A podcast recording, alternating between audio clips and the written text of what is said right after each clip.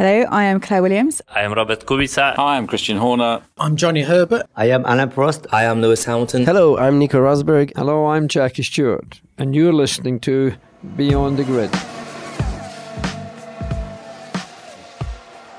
Hello, everyone. Tom Clarkson here, and it's my pleasure to introduce the season finale of Beyond the Grid, presented by Bose Quiet Comfort 35.2 wireless headphones. Yes, our first season is drawing to a close, but don't fear, we'll be back in the first week of January for two very special shows before Beyond the Grid's weekly slot returns later in 2019, flat out as ever. Well, it's been one hell of a year in Formula One and a hell of a year for Beyond the Grid too. And to round things off for this final episode of 2018, I thought I'd pick some of my favourite moments from the 24 shows we've done so far. It's been no easy task because I've loved talking to all of the guests with nothing but a couple of microphones for company and the occasional Spice Girl. We kicked off the series back in July, welcoming reigning champion Lewis Hamilton to his first ever podcast appearance. Typically, Lewis didn't disappoint. In fact, he was in an extremely thoughtful frame of mind. Formula One, uh, I would say Formula One is well, I mean, Formula One has given me a life, given me a, a, purpose, which is pretty special. But Formula One has also broken me. It's, it's, it's broken me and it's built me, and it's broken me and it's built me. You know, it's. What do you mean broken you? Well, when you go through it, you put so much into it, it, it breaks your heart. It kills you when you fail, when you stumble, when everyone's watching when you stumble. And then when you get back up and you succeed, it lifts you up. So, um, you fall and you break a bone and you you heal and you keep going and so that's what I mean by it. Uh, it's the emotion of sport, I guess, isn't it? It is the, the the passion you have for what you do and the will to succeed is just something that I, I it's hard to express, but everyone has it in some shape or form. And you love the emotional highs and lows. The fact that it's so unpredictable? Or, I don't know if I can. Or is that hindsight again? I, I, don't know if I can say that I love the highs and lows because the lows are the worst. Uh, and I'm generally quite an emotional person, so I, I would say there are athletes and drivers and just performers that there are some that have, if you imagine, uh, it could be not the heartbeat line, but if you imagine like an oscillation, uh, a line that's oscillating up and down, up and down, up and down, there are there are some say that's an emotional line. There are some that have higher ups and downs. It's off the charts, and some of them are more balanced. I would say probably the, the best performers like Serena, like Muhammad Ali, theirs is more more calm. And the calmer you can get it, I think the better it can be for you. More but if but if you're I mean particularly at the beginning of my career I was peaks peaks up and down just freaking hard to keep it focused, you know? But if you can then learn to breathe and calm that, that squealy oscillation line in emotion, you can then focus a lot better. I guess it's almost the same as if you look if you're, you're shooting at a target, but you're moving around. If you can breathe and calm it down, you're much more on target. Hold your breath. Yeah, I think Formula One has it's helped me grow. I've gained a lot more confidence um, within myself. What it's given me is the platform to be able to do things that I want to do, live a life that I could have only have dreamed of. But it's also given me an opportunity to work with like big, huge teams of people, big companies, travel around the world, see different cultures, um, dibble and dabble in different lingos, try food, different foods. Um, you love travel, don't you? I get the I do. I just, anyway. I just, I just really appreciate culture, and particularly when you get to visit different places, you get to it's great. I like and appreciate seeing different cultures, uh, different religions, all these different things. It's uh, we're all so similar, but also so different in so many ways. Well, Lewis, I think we can say F1 well and truly built you up this year as you stormed your way to your fifth world title. But what of the last man to beat Hamilton to a world championship? How did Nico Rosberg go about beating teammate Hamilton in 2016? This is really a true story, yeah, because we were so on the edge with everything and weight was we were overweight with the car, so our body weight really mattered. And it came to the long summer break, and you can't go on a diet in the middle of the season. Why It just destroys you mentally. Okay. Just it kills you, yeah. And it's so important to have a to play the long game mentally in a season like that. So you, I couldn't afford to go on diet. Uh, and so the only solution was, I thought about myself, just let's lose some leg muscles. So I did stop cycling. And then after the summer break, we went to uh, Suzuka and I was on pole by two hundredths of a second. And uh, one kilo of the leg muscles, which I lost, is worth three hundredths of a second per lap. And you won the Grand Prix from Poland. And I won the race. Yeah. And that really um, messed uh, Lewis's head a little bit on that weekend there. And so this was a really decisive step towards the championship. Wow. What a great story. And are there other, go on, is there anything else you can share with us about your marginal gains? I think that's, that's fascinating in terms of, is there anything else you could do within the team? Well, another big one from, from that year was really the gloves, yeah, because we uh, I worked on my gloves to remove any kinds of seams or, or any kind of patches that were between my finger and the clutch paddle, to really get the the best possible feel and make it as thin as possible, and that really uh, really helped me as well because uh, going away from that the way the standard Puma glove was done to making it uh, custom made just for myself in the way the clutch finger, just the finger, yeah, is uh, is modeled. That was um, a huge help for me. And I had a string of like four or five races where I, I nailed the starts, and then Lewis like was wondering like what the hell's going on? Why is he doing starts so much so well? And then he, he took over that uh, that glove design as well. So that was another another thing that was uh, yeah very helpful. It was a case of no stone left unturned for Nico, and it paid off handsomely. Rosberg, of course, started his F1 career at Williams, and Deputy Team Principal Claire Williams was our guest on episode 20. I loved her description about the influence of her late mother, Ginny, on the team. Um, I don't think you can necessarily say she was steering the ship with Frank. It wasn't like she was in meetings, you know, the factory nine to five, Monday to Friday, but she definitely was an amazing, um, had an amazing ear. She was a great listener for Frank when he wanted to talk about stuff. And when he didn't, she would certainly, you know, wade in anyway. You know, there are stories about how mum affected driver decisions over the years. There's some Would you think she amazing really stories. did? Yeah, she, oh, she absolutely did. If it wasn't for mum, Nigel wouldn't have driven our car in the 80s. No way. What was Um, it about Nigel that she liked so much? Frank and Patrick were going for in one particular direction, and he'd come to the house, and um, I think who to come have to the house? the driver, who I'm not going to name. Oh, go on. No, I'm not. It's a doing long time that. ago. No, I'm not No. doing it. It's not right. Um, come to the house for kind of you know the final supper, sign the contract, and he stayed over. And the next morning, when he'd gone, Frank asked my mum, "You know what? What do you reckon?" And she said, "Oh, for God's sake, absolutely not." And was he? Dad was a bit. Was he really rude at aback. dinner or something? No, and dad was like, "Why? What on earth did he do?" And she said, "Well, the guy made his bed this morning. No racing driver worth their salt makes their bed, Frank." I've asked Claire many times to tell me the name of the driver who made his bed, and she refuses to tell me. But one driver it most certainly wasn't was Gerhard Berger. The happy go lucky Austrian epitomised the carefree nature of F1 in the 80s and 90s, where he teamed up with Ayrton Senna at McLaren. Me, I try to get the result. I try to, to not miss the party. Try to see if the if if if the people was nice looking in the party. I try to have a nice holiday. I try to make some money. So I try to capture a lot of things, and in some ways it worked out. The only small thing I'm missing at the moment is the World Championship. Well, I think it wasn't a question of speed. It was a question of the package.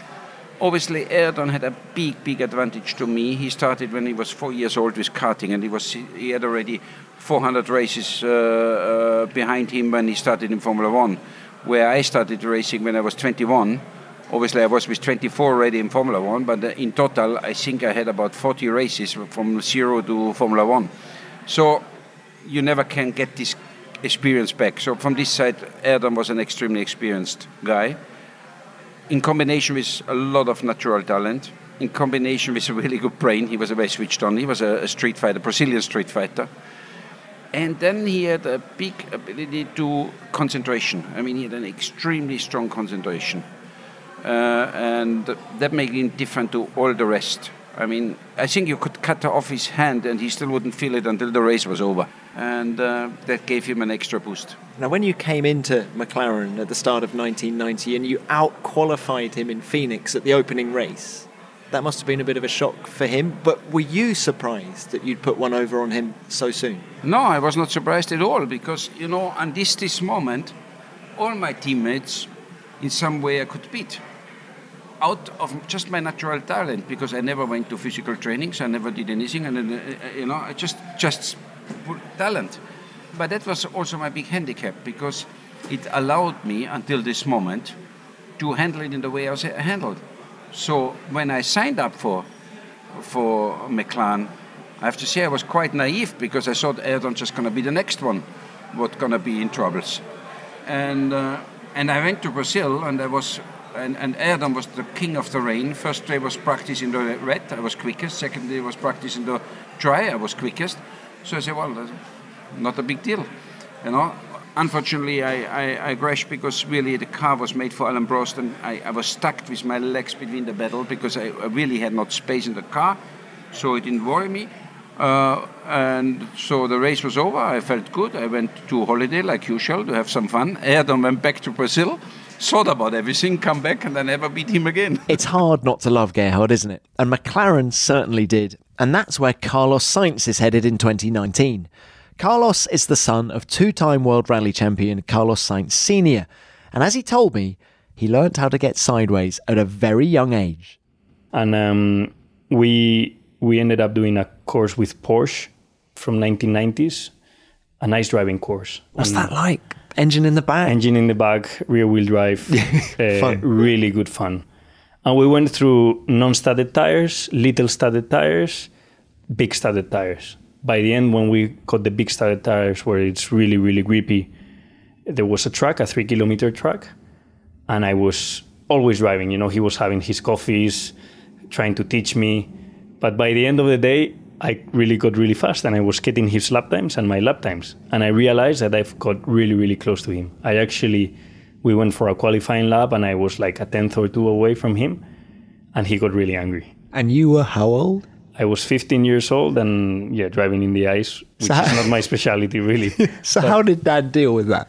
I was having a lot of fun, and he could see that I was getting closer, and he was laughing, but you know, with that kind of laugh that uh, this little bastard, what is he doing? You know, he's getting a bit too close to me. He's he has his pride also, and um, he said, "Okay, now this exact same track, we're gonna turn it around and do it the anti-clockwise." And uh, you don't have one lap to recognize to do a recognitions lap.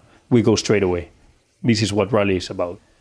He gave me four seconds on that lap, and I went back to reality.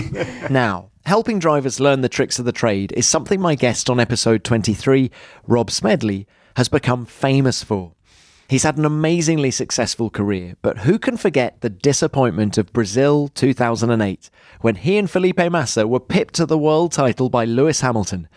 Not Rob, it seems. Yeah, I mean the the actual the immediate aftermath. You know, people people always think that the hardest thing for me was delivering the message that he wasn't world champion. But what you got to remember is I was still at work. You know, I was doing my job. So so actually, that as, as all I was interested in was where you know, people were trying to drag me off the pit wall and saying, We've done it, we've done it, you know, and like jumping on me and congratulating me and hugging me and saying, We've done it, we're world champions. But I knew we weren't. I knew that I had to see, you know, those two little dots on the GPS. Uh, you know, I was intently watching Glock and uh, and and Lewis and and seeing how that played out. And kind of as everyone's trying to drag me off the pit wall in the last corner in turn 12 in Brazil, I thought to myself, you know, shit, he's a, he's ahead. You know, I, I think he's ahead, and, I, and I'm trying to intently watch it while you've got all of these like, you know, mechanics and engineers like trying to drag me off. And then as they're coming up the hill, I thought he's definitely ahead. That's that's that's Hamilton. That's the McLaren ahead on the GPS. And then I like looked at page one, and like, his name flashes up as as having come fifth. And at that point, you know, it was a fairly simple message. It was just to say, "Oh, you know, mate, you've done a great job. You know, we've done a great job all year. We come here." you know, with with a very slim chance of doing it. And actually, you know, we we'd gone there with that in mind that the, the championships is is Lewis's. We're going to go out there and have a bit of fun. But in fact, there was always in in the back of of, of my mind, and actually what I put in the the guys' minds as well, the lads who work on the car, was that we have a real strong chance here. You know, the form that Felipe's in, and it's Brazil. And you know, you've got a guy who's in his second year of Formula One who can completely get it wrong which bless him, we almost did it at that age. Um, we've got a real chance. So let's go into it and let's let's do you know our maximum. And it was about not conveying that to Felipe. It was about keeping Felipe away from that. But as we edged you know more and more through the weekend, it became more and more apparent that this is really on. So and then kind of to you know we fell at the the very final hurdle, and it was then you know just delivering a normal message, just saying we've done a great job. We've we've all we can all be so proud of each other, but we're not world champions. But hey, we missed it by a point, and and we've and we've lost out to a great competitor and a guy who's gone on to be you know the greatest driver of his generation. So I don't think there's any disgrace there.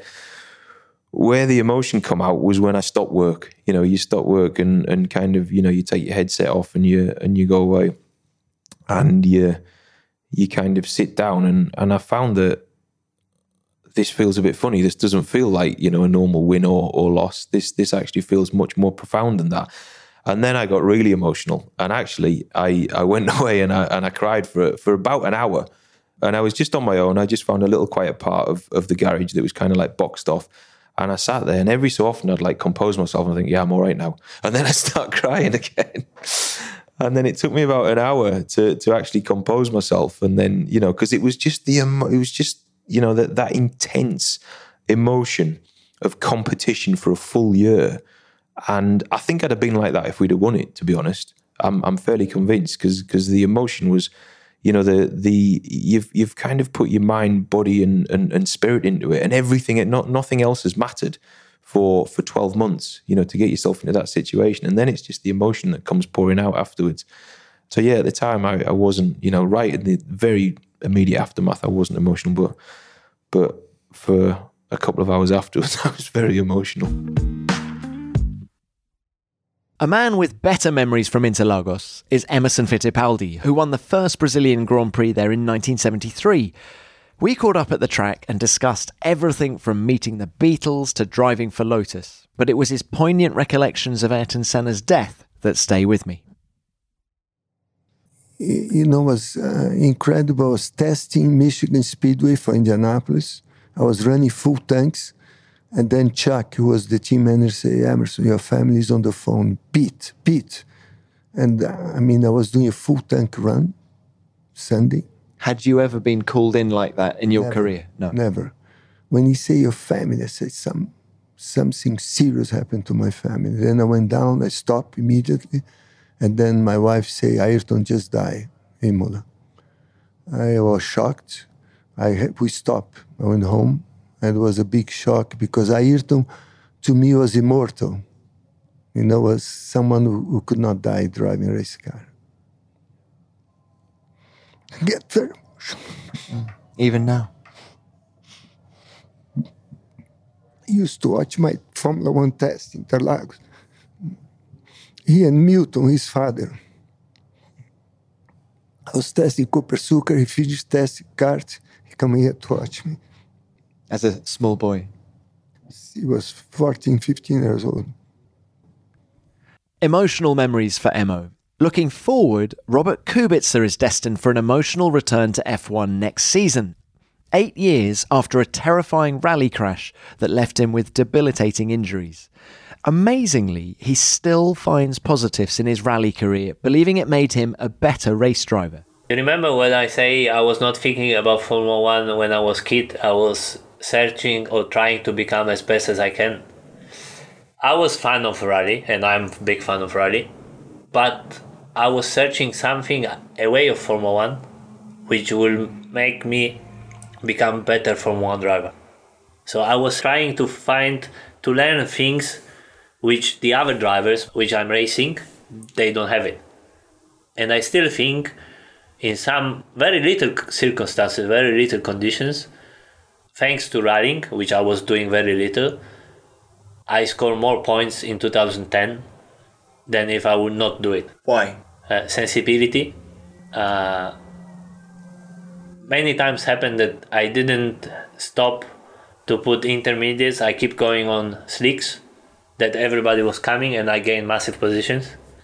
There are those things you cannot see. The only who can judge and who can understand is yourself.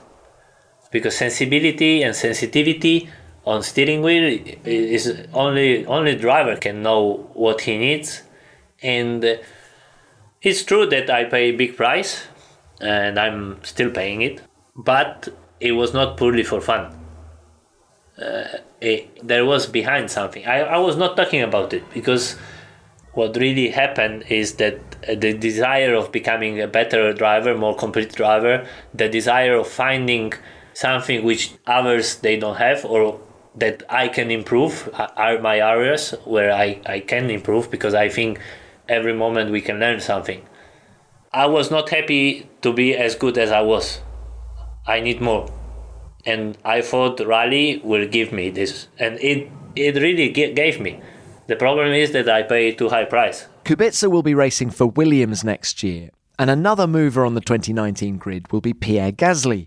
We caught up in Russia where he told me how excited he was about his impending move to Red Bull Racing, but also about how his friendship with fellow F1 star Esteban Ocon turned sour. And uh, and we used to train on the same track, and, and we used to, of course, we were seven at the time, and, and, and of course we used to spend so much time together, train uh, to the same track, going on weekends together. We used to come at home many times, and same for, for myself. We uh, went to his place I even remember times that in the winter there were nobody coming to uh, to our racetrack, which was uh, Anneville-Ambourville, 30 minutes from where I live. We were the only one there, snowing like hell, and we were going for like three, four laps, coming back when our uh, hands were completely freezing, and going in the truck, back of the truck with a with a heater just to get warm for 15 minutes, and then after going back on track for five other laps with uh, the slick tires on and, and just driving on the on the snow. And um, no, honestly, we, we did spend like some some fantastic uh, fantastic time together. And like I think brothers, it, like brothers, or yeah, almost like like brothers. Because honestly, you know, at the time when you are young, you just need to to to drive all the time. So we used to to go on Wednesday, on Saturday, on Sunday. Um, and all the time together. And I think in the end was really good because it really pushed us massively. You know, we both have a really competitive mindset and and we uh, of course we were uh, really friends at the time and um, we really wanted to beat each other so I think was uh, the best thing which uh, which could have happened to us um, to really push us and, and and give us all the energy to try to beat each other and in the end it uh, raised uh, our, both our our level. I mean the relationship unfortunately got um, got yeah a lot worse at some point in karting where when we started to fight for the for the World Cup, European Championship, and and also national championship, and um, and I think in the end was a positive thing that um, this thing happened to us because it really pushed us so much harder um, to beat each other and in the end, you know, like uh, it's it's it's quite funny to to see both of us uh, knowing Formula One. Let me tell you, it's not often that drivers speak so candidly about their personal lives. This is a sad tale that you hope gets sorted out between them soon. Ocon, for his part, made revelations of a different kind in episode four. I mean, check out his appetite. Yeah, exactly. But I have a chance is that I'm very light. I'm four percent of fat. So um, yeah. That's kind of marathon runner. Yeah, yeah, it is. It is. But that's a chance because if I was normal, let's say, I would be yeah 80 something kilos. So. Are there any negatives with having that little body fat in terms well, yeah. of do you, do you get colds and stuff? Yeah, I get I get sick quite easily, but I sleep 12 or 14 hours a night also. Not the night before a race. Well, 12 before a race, yeah. You sleep 12 hours. You're not nervous? You don't sort of wake up early in the morning? or No, no. 12 hours? Yeah. And if I had a biscuit, I'm so sorry, I'm very rude, but if I had a biscuit, would you eat it? Yeah. Oh, you would eat a biscuit? Ah, yeah, for sure. I eat six times a day. so what, you eat little amounts? No, not little amounts. Well, how are you No, only no. got 4%? Well, if I had the answer, I would, I would tell you. But you- no, it- and like in the morning, I eat like omelets, six, seven eggs, with mushroom stuff and Six or seven? I'm just I'm just repeating Six, for, in seven case anyone eggs, did- for breakfast. yeah, yeah.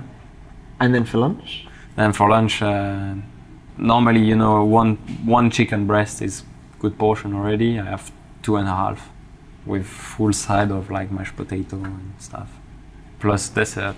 Every Plus a dessert? Yeah, yeah. Every two hours, two three hours.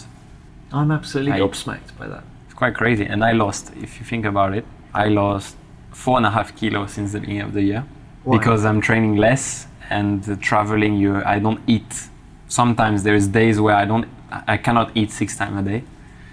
Um, so yeah, and So the- in the training period, that's what I do. I, I eat every two hours, two three hours, but I cannot do that all the time in the season. So, so I lost four and a half kilo. And where's that muscle gone? Is it from your neck? Is no, it- no, the neck stays the same. I think it's, it's legs mainly. Ocon will not be on the grid in 2019, partly due to Daniel Ricciardo moving from Red Bull Racing to Renault.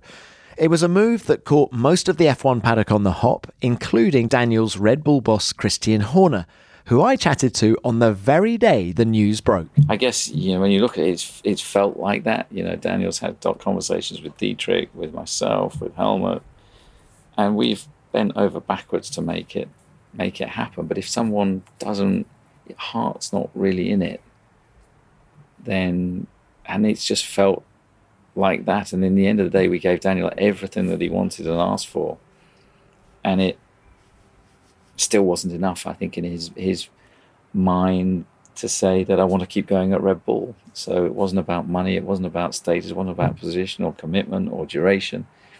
I think he felt that you know I need to I need to take something else on at this stage in my career now.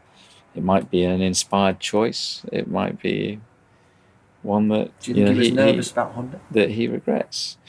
I don't think so. I think you know he he knows the comparative performance of the two engines and reliability. So, you know, we were even prepared to do a one-year agreement, so he was available to Ferrari and Mercedes should they come knocking in twelve months' time. So, because obviously they haven't taken him up. fallen out with him personally. Not at all. Not at all. I was. I, I thought he was winding me up. To be honest, with you. he rang me, literally, yesterday afternoon to say, "I'm going to Renault." So you this is a wind up for the summer holidays. Um, but uh, that is, you know, it was, then became very clear that that was his choice, and you have to respect that. You know, and Renault are a growing team. They've, uh, you know, they're committing, you know, resource there. Um, maybe it's an inspired choice. So what are you going to do about a driver, a second driver in the team? Uh, well, we're fortunate that we've got, you know, several drivers under contract that are great talents. So I think we're just going to sit back and just look, evaluate what the situation is. Also, see what comes out of the wood. You know, it's an incredibly attractive car to be driving, and I don't think we're going to be short of of requests and offers. Will you consider someone who's not part of the Red Bull family today? I think we'll look at everything, but I think that the the preferred route will be very much to invest, as has been so successful, in home talent. Um, Vettel, Versta- Verstappen. Oh, I see. Ricciardo, Vettel's going to come and drive the car. No. uh, Ricciardo, you know, Sainz, Gas. They're all products that have, you know, delivered for us. They're they're all products of the Red Bull Junior program.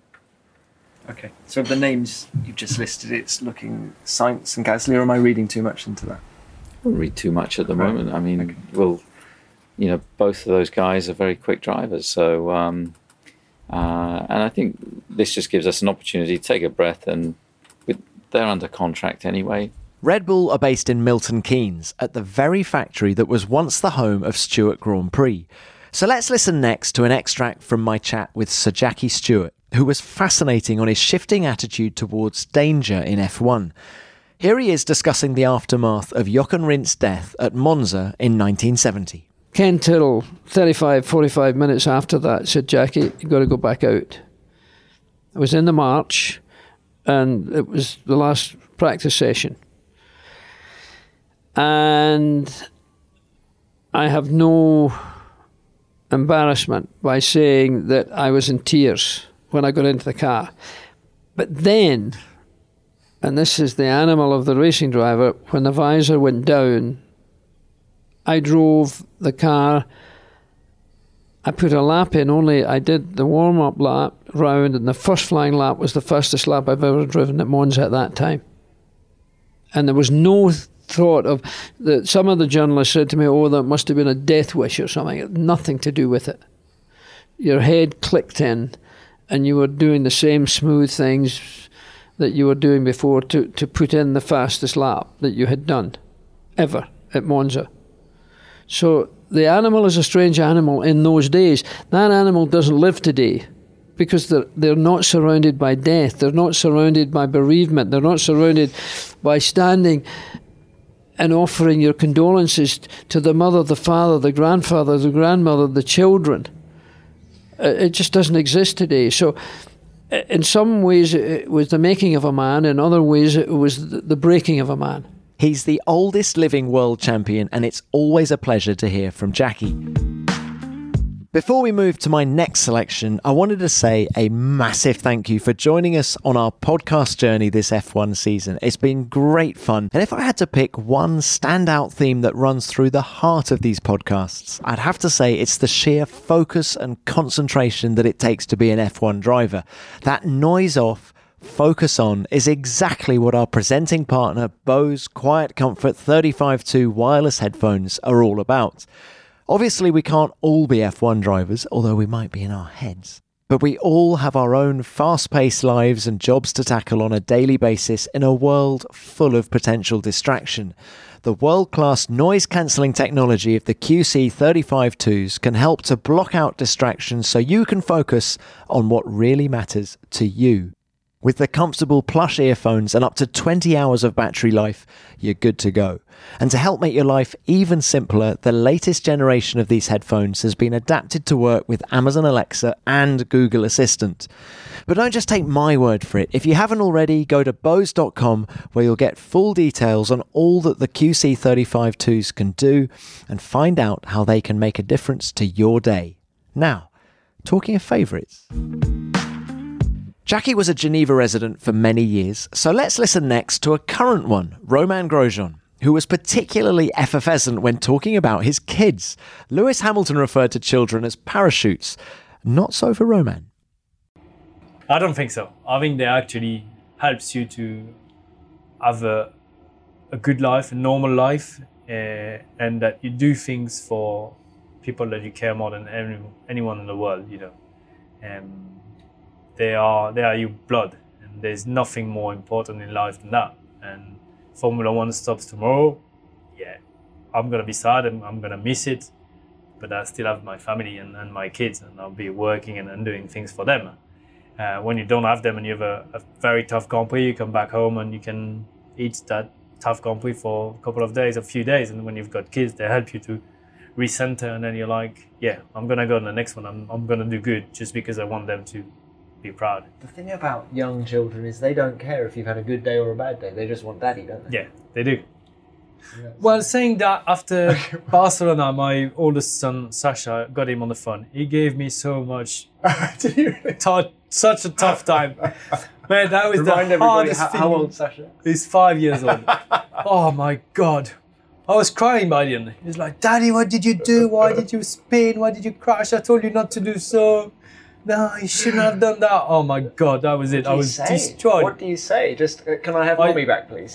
yeah, it was actually yeah. She, she just picked up the phone and said, "Sacha, you can you can talk like this to." But it was the truth.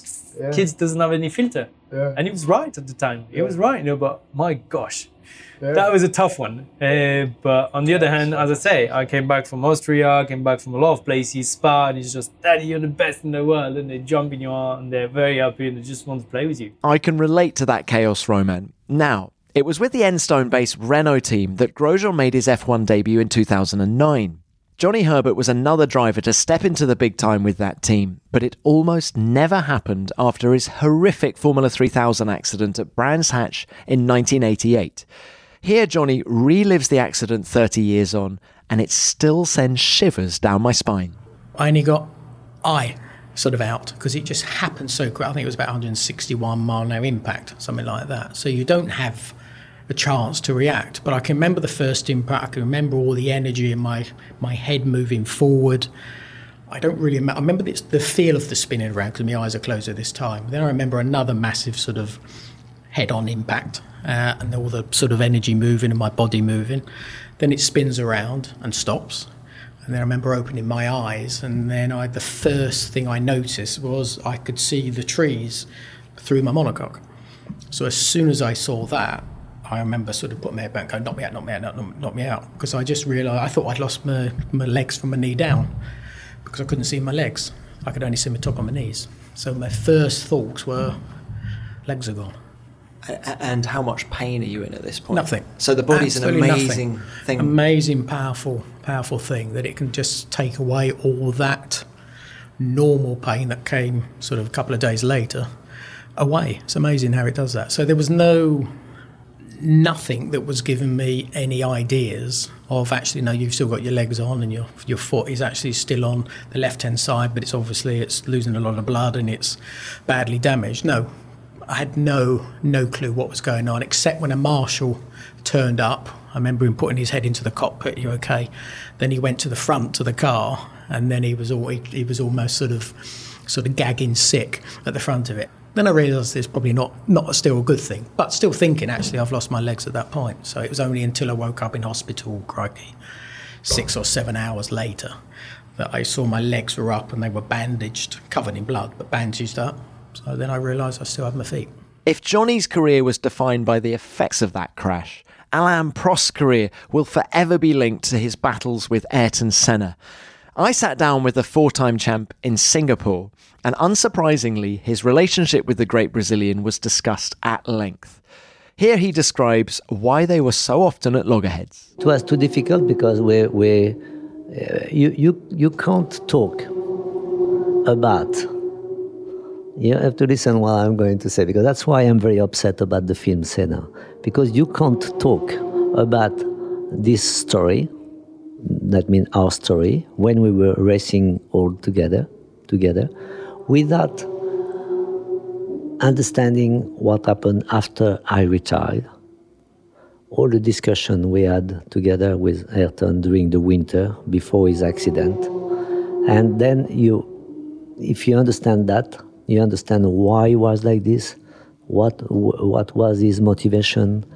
And obviously, he's a, he's a strange person. If you ask me, you know, all the names you have um, uh, said before Mansell, Piquet, uh, Rosberg, uh, Damon, all these guys, you know, they are all different, you know, but Ayrton is special, is very special. So you cannot, I am very, I'd say, Cartesian, you know, uh, so it's very, very easy to, to read, you know, what I think, what I say, and uh, Ayrton is different. So you cannot, you cannot judge, you cannot sit and, and talk you know, I have invited him once in my house in Switzerland when we were in the Geneva Motor Show. He did not talk. He did not say one word. You know, he was sleeping in in in a canapé after after lunch, and uh, I went to, to the Geneva Motor Show and I talked to the Honda guy. He was a friend of mine. I said I, I explained to him what happened. He said, "No, no, uh, don't worry." He told me that he has done that. Said, "Yeah, why?" because he did not want to talk to you because he does not want to become a friend. He has to fight against yourself. He doesn't want to become a friend, he doesn't want to become close. It is very difficult when you have this kind of, but you understand everything, but you understand after.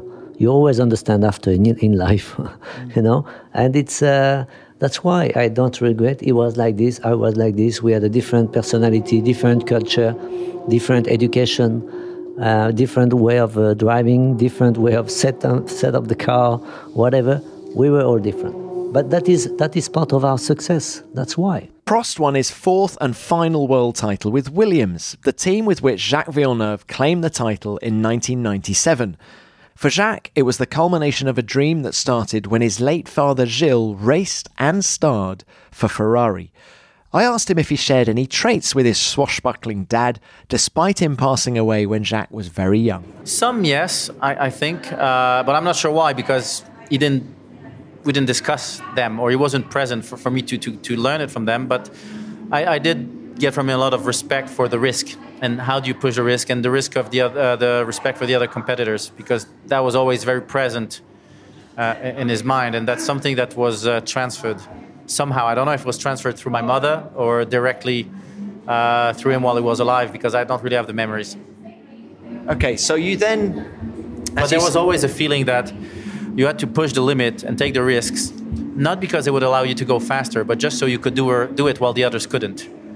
You know, show who, who was the bigger wolf in the pack. That, that, that's all it was. And that, I think I got from him th- while growing up. And I had it while I was skiing. You know, if we were going to, to jump cliffs, I would make sure I would jump the bigger cliff. Why? Just because the other one wouldn't wouldn't have the, the guts to do it, and, and so on. So there was always a little bit uh, of that aspect, and that was always present in, in my racing as well. Like going through Eau Rouge flat when nobody else was doing it. There, there was pride in it that didn't bring you any lap time. From a man with a Ferrari legend for a father to a man hoping to become a Ferrari legend in his own right.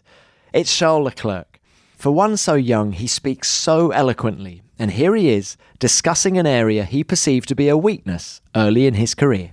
Uh, um, I, uh, first of all, I think that when I first started racing, I think my weak point was was my mental strength. Uh, I think I was quite weak mentally, very emotional, and that was not great for me. And since the beginning, I've I, I, felt that it was my, my weakness, and I started to work on it with Formula Medicine first, and then later in the years with the Ferrari Drivers Academy that have also some uh, mental trainers for uh, different types of situations. Uh, definitely, they, they don't train you, and, and, and there will ne- never be any uh, trainings to um, yeah to, to to react better in a situation like like losing a a, parent. But um, but yeah, I, was, I definitely became a lot stronger uh, mentally. First, thanks of that. Uh, then there has been also quite a big loss, which was the one of, of, of Jules for me. Uh, that was extremely hard to take, but that then uh, because of this whole situation made me also stronger mentally.